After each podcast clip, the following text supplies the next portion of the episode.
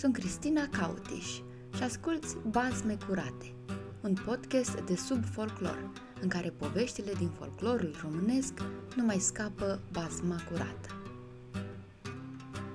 O poveste de demult, de demult, de când altfel de oameni erau pe pământ, de pe vremea acelui împărat vestit, dar din nume uitat pe vecii vecilor. Este împărat de toate avea, și împărăție, și noroade alese și bogate, și oaste voinică și multă. Dar un lucru tot îi lipsea, și lustura în suflet și pe el și pe împărăteasă. Că nu aveau niciun prunc. Că e grea, știți dumneavoastră, grija asta care îl apasă pe om, că mâine, poi mâine, închide ochii sub cei patru coți de pământ și pe urma lui nimeni nu i-a rămâne să-i facă grija comandărilor. Iar uh, pe femeia care n-a fost vrednică să nască, șerpii, balaurii și dracii or schingiui-o pe lumea cealaltă și or suge sângele din sfârcul țâțelor. Dar uh, cât nu s-au trudit, cât n-au dat și n-au împrăștiat pe leacuri fel de fel și de descântece. Eu nu mai te-aș avea pe sfert din toată risipa aceea, încă ai zice că om mai bogat decât mine pe lume nu se află. Îmbătrâniseră creștinii noștri, așa da nădejdea din suflet, tot nu o propădiseră, ci aflând că și alții au potemit ca ei, pururi se gândeau la Dumnezeu cel la toate răsplătitor. Se întâmplă așa că tocmai când erau pe calea bisericii, creșesc oamenii noștri în Duminica Florilor și din clipa aceea împărăteasa purce de îngreunată. Le mai rămânea acum să aștepte. Și-au așteptat. Și la soroc, împărăteasa cea bătrână naște o fetiță frumoasă, ca o floare, ca o picătură de rouă, ca zorile dimineții, ca un bob de piatră scumpă și încă mai frumoasă. Împărăteasa, stând veșnic în preajma ei, își uită de gospodărie. Împăratul uitase toate treburile scaunului, iar supușilor greu le venea cu asta. Se minuna toată lumea, că ce picase pe capul stăpânilor. Iar tocmai după câțiva ani, când fata crescuse mare, socotind oamenii că împăratul a măritat-o și le aduce cine știe ce șuga furisită de stăpân pe cap, au făcut cizlă în toată roata împărăției și din toate a ieșit chipul cum să se mântuie împărăția de fată. Vedeți așa ce hotărâre neroadă, că dacă murea împăratul, cine avea să-l urmeze în scaun? Ori socoteau supușii că va trăi cât lumea și pământul. Ci mai bine era să-l lese pe împărat în pace, să facă după cum a ști și a pricepe să-și mărite fata, și apoi, ginere având, să-l îndemne sfetnicii și mai mari curții și ai târgurilor ca să-l deprindă cu încetul pentru toate cele de nevoie unei țări. Da ei, nu că să te ferești creștine de cui străin în casă. Nu zic, dar dacă n-ai avea perete în care să bați un cui, mai bine. Dar să nu-mi lungesc vorba mai mult. Aflați, dragii mei, că toate vrăjitoarele împărăției s-au strâns cioatcă. Au înfierbântat frigările și au purce să descântece de ducă-se pe pustiv domnița cea nouă. Și s-a întâmplat în tocmai după vrajă. Ajunsese fata împăratului, cea mândră, fără seamă în fată mare, când părinții se gândeau să-i găsească bărbat de potriva ei. Dar uh, fecioara, la una ca asta nu se gândea. În lume nu ieșea, de vorbă cu nimeni nu stătea, ci întotdeauna o vedeai cu chipul întunecat de griji și o întrebau toți. Ce ai, domniță, de stai așa ca o floare pălită de soare? Ce, te gândești undeva? Da, mă gândesc, mă gândesc departe. Și anume, unde am putea afla? Nu puteți. Pe urmă tăcea. Năcaz mai mare pe capul împăratului decât acesta nu se putea afla în lumea asta. Murea și se topea și dânsul de supărare și se frământa cu cugetul să afle pricinile, iar într-o zi îi grăi fetei. Fata tatei cea dulce, tu ai crescut mărișoară și noi, drept aceea, ne-am gândit să-ți aflăm soțior după inima ta. Uite, mâine, poi mâine, vor sosi pețitori. Tu uită-te la ei, cercetează-i din ochi și alegeți unul, că noi o vorbă nu ți-mi spune împotrivă ci toate cele găsite bune de tine le-om împlini. Fata a tăcut. Împăratul și curtea a așteptat pețitori și staroști și au venit cu mulțime. Au venit și veniți au fost. S-au dus și duși au fost, căci zâna rămase cu inima tot pustie. Și împăratul din gura ei vorbă hotărătoare nu afla. Iar după câtva timp, văzând că șaga se îngroașă și socotind că poate fata lui de asta nu-și alege drag, că e neștiutoare și cu trupul prea crud, a alergat la alte vrăjitoare din împărăție, să-i facă fetei pe ursită, ca să-și afle și să-și aleagă odată un drăguț. Iar babele noastre o sorociră din nou, cum s-au priceput ele mai bine, adică din ce este să se facă mai frumoasă, cum nimeni n-a fost și nimeni n-a mai fi, iar din drăgit unul ca soarele numai să se îndrăgostească de ea. Și vorbele anume, să aibă puși pe umerei, doi luceferei, numai soarele să se îndrăgească de ei, iar fata, după soare, să stea să se omoare. După asta, n-a mai trecut mult. Într-o dimineață, sta fata în cerdac și se uită pe zare.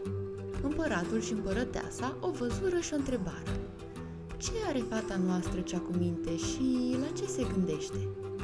Mă gândesc la nunta unei fete de împărat cu soarele cerului, răspunse fata. Și crezi tu că e cu putință una ca asta? De, știu eu, N-am auzit ce s-o fi întâmplat odată, dar uh, am să mă duc să văd. Cum ai să te duci? Am să mă duc. Cum îi putea? Și atât a fost. Că ea se duse la soare să-l întrebe de vrea, vorba, și nici o clipă nu mai șa de acasă. Văitatul sau curtenii și curtea toată și mai mult decât toți cu rugăminte plină de lacrimi au îndemnat-o împăratul și împărăteasa să stea locului, dar toate au rămas de asurda. Of, bat-o pustie așa amarul de dragoste, că reai când te apucă în fierturile ei. grozavă e boala asta, dragii mei. Toți câți ați pătimit-o, o cunoașteți, iar cei care o așteptați, gătiți-vă. Ci eu atâta vă spun, că nu-i stană de piatră pe lume pe care să nu o răstoarne ce l-a prins de dragoste.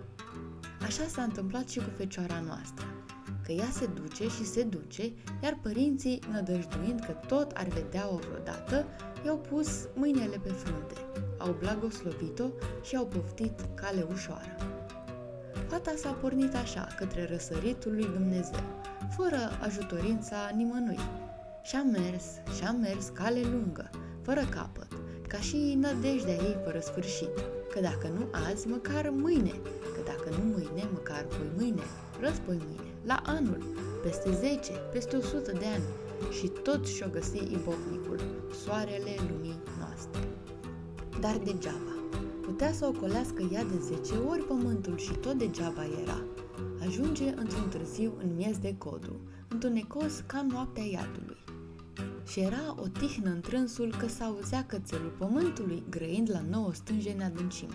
Și stând ea așa, uluită și moartă de osteneală, aude un țipăt ascuțit. Se dă în lături, achipăie prin prejur și dă de un copac. Mai ascultă și se dumirește că țipătul venea tocmai din vârful copacului.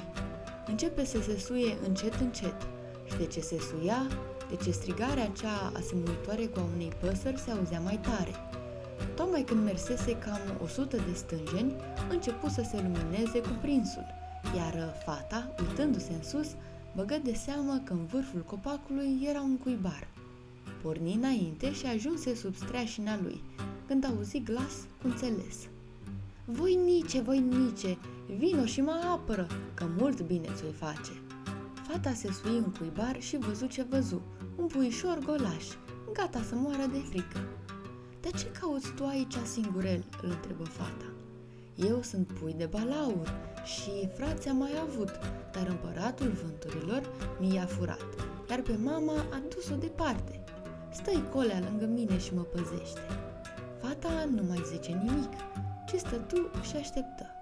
Peste câteva vreme, ia ca un șarpe grozav că se zvârcolește în păstuf și se lasă către cele două suflete. Ce i sta? întrebă fata pe puiul de balaur. Ăsta e împăratul vânturilor împăratul vânturilor, dar cum se face că se aseamănă cu neamul vostru? Să-ți spun, și neamul lui și neamul nostru stăpânesc văzduhurile. Dar tu din ce soi de legioană te tragi? Mama mea e doamna cețurilor și negurilor și pâclelor toate. Ea e mai mare peste nori și promoroace. Când plânge ea, purg văile pe pământ, iar când se piaptănă, se aștern troieni pe câmpuri. Înțelegi acum? Mm, înțeleg. Și zici, de multă vreme vă dușmăniți cuvântul. De când lumea și pământul. Iar uh, trânta noastră cuvânturile se întâmplă atunci când se aude tunetul și se vede trăsnetul. Toate bune până acum, încheie fata de împărat, dar uh, drept să-ți spun, nu știu la ce aș putea folosi între paloșele voastre. Ai să vezi, frumoasă!